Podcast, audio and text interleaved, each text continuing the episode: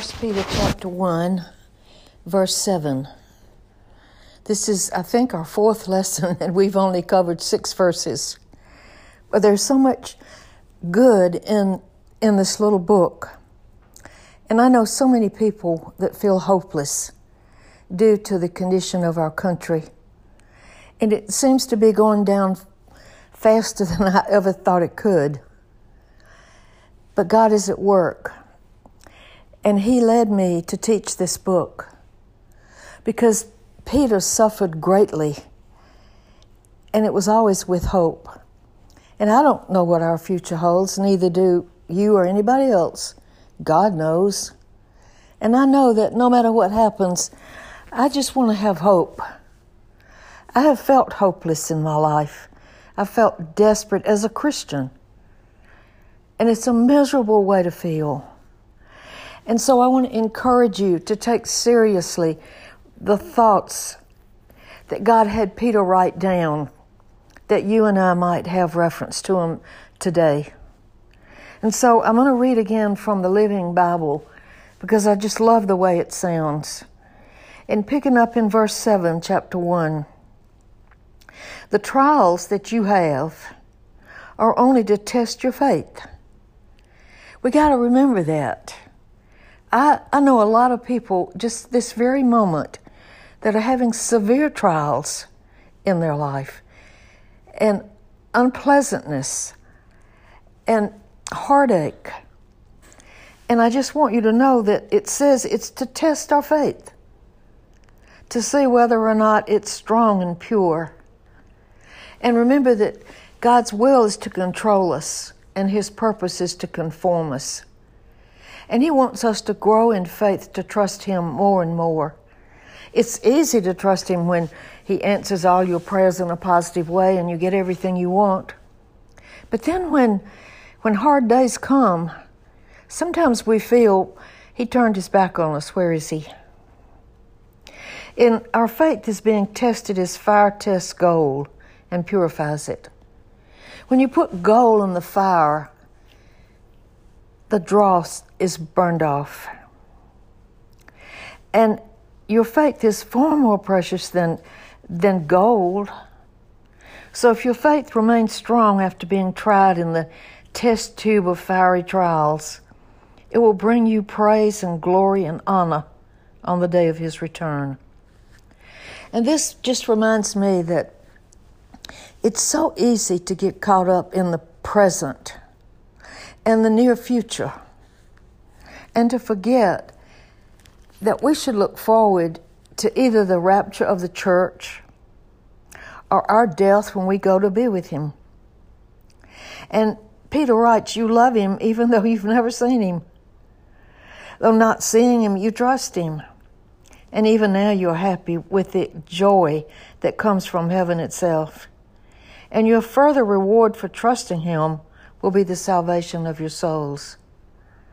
Our souls will be saved because we trust Him, not because of anything we've done, not of anything that we deserve, but our faith.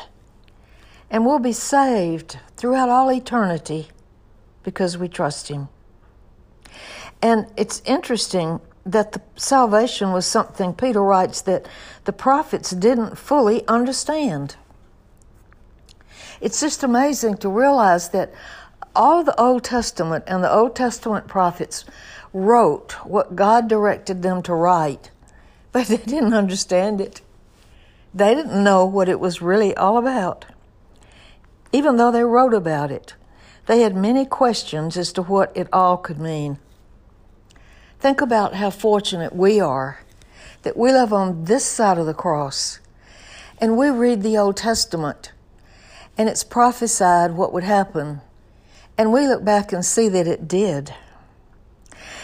In those days, they wondered what the Spirit of Christ within them was talking about. Isn't that funny? They wrote it, they didn't know. He told them to write down the events which since then have happened to Christ his suffering, and his great glory afterwards. And they wondered when and to whom all this would happen. And I know sometimes we wonder is the rapture really going to happen? When is it going to happen? We don't know. And that's the only way I can identify with the prophets of the Old Testament. They didn't know. They were finally told that these things would occur, would not occur during their lifetime, but long years later, during ours. And now this good news is plainly announced to all of us. It was preached to us in the power of the same heaven sent Holy Spirit who spoke to them. You see, the Holy Spirit is the teacher, He's the one that teaches truth. Remember, He has two responsibilities. One is to convict us of sin, and until He comes into our life, we just don't pay any attention to it. People resist the fact that anger is a sin because everybody gets mad. And they think because everybody gets angry, nothing wrong with it, everybody does it. But the Bible clearly says it's destructive and it's a sin.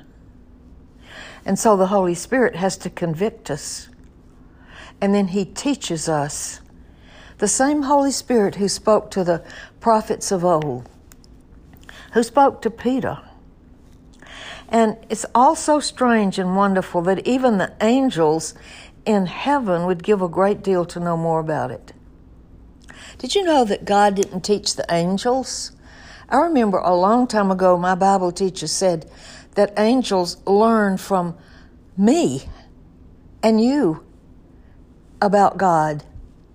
And I, I remember, I thought, oh my goodness, what do they know about God from me, from my life? Do I live a life of faith where they see God's power? So, you know, we can look forward soberly and intelligently to more of God's kindness when Jesus returns. And then in verse 14, it says, Obey God because you're His children. That's why we obey Him. You see, God is our Father. And I've probably mentioned this probably several times to you, but I'm so grateful for my earthly father. He was such a kind, gentle man, but he was stern, but never sharp tongued. I never heard him speak unkindly of one soul, nor did I ever hear him use one word of profanity. He was hardworking and faithful to, uh, to his family. I can remember we used to sit out in the yard and we didn't have air conditioning and it was hot and my dad would bring watermelon home and oranges and he'd peel oranges and we'd sit out under the tree with the breeze and he would tell us stories of his father who was a horse and buggy doctor. Those are wonderful memories I have. But anytime I would do anything that made my dad unhappy, oh, it broke my heart. I look back at my childhood and I think, when dad looked unhappy with me, whatever I was doing, boy, I changed because I wanted to keep my dad happy. And this is remember that that uh, you're God's child, and obey Him because of that. You have to remember who God is and what He's done for you. And whether you want to do what He says or not, it doesn't matter. We all want our way. And sometimes our way is not good and right. So we need to remember that God sent His Son to die for us. And Peter writes, don't slip back into your old ways, doing evil, because you knew no better. I didn't know what evil was until I became a Christian. And I can remember seeing myself as God saw me. And I might have looked good on the outside, but I sure was ugly on the inside. And until the Holy Spirit came to live in my life, I didn't have a way to look at the inside. And the ugliness on the inside of me made me miserable but I had no idea why I was miserable. And then Peter writes, Be holy now, in everything you do, just as the Lord is holy, who invited you to be his child. He himself has said, You must be holy, for I am holy. And really, we can't be perfect, so don't confuse this. God is working, and that's why trials cause our faith to grow, and that pleases God. And then in verse 17 of 1 Peter, Peter says, Remember, your heavenly Father to whom you pray has no favorites. He will judge you perfectly with perfect justice for everything you do. So act in reverential fear of Him from now on until you get to heaven. Now, I want to explain to you that reverential fear doesn't mean that you are afraid of God, it means you have great respect for Him. And as I compare my earthly father to my heavenly father, I wasn't aware of it at the time. But now looking back, I know that I had great respect for my father. And that's why I wanted to please him.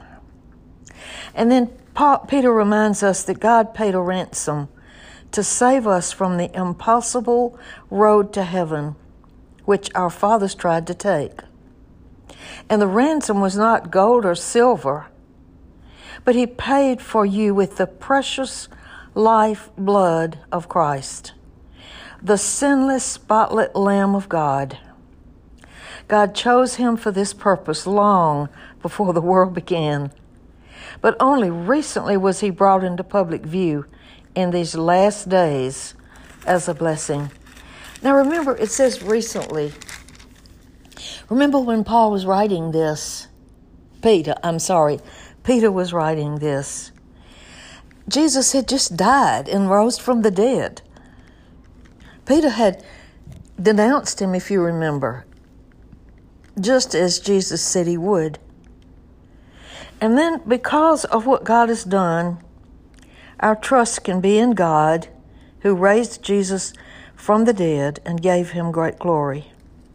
Now, our faith and hope can rest in him alone. And you can have real love for everyone because your souls have been cleansed from selfishness and hatred when you trusted Christ to save you. To see to it that you really do love each other warmly with all of your hearts. As I look around the world today, I see hatred like I've never seen it before. And it's because people don't know the Lord. When Christ comes into your life, He gives you the ability to love those that are not lovely.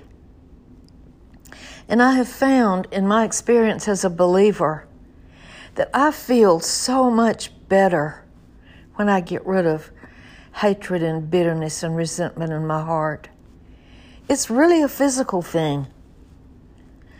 Hate will make you sick, and love will make you well. And I want you to remember, Peter says, you have a new life. It wasn't passed on to us from our fathers.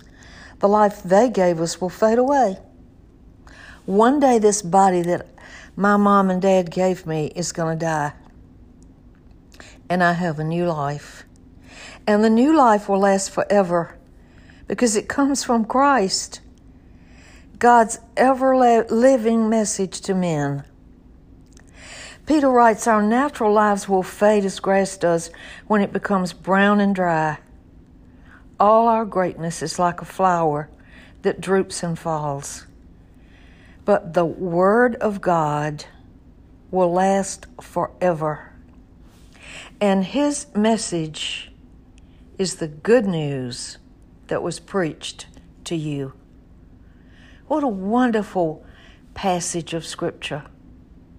The trials that you may face, the trouble in your life, is to purify your faith. And remember, this old life is going to pass away.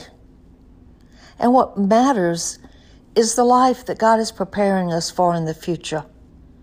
one that will last throughout all eternity.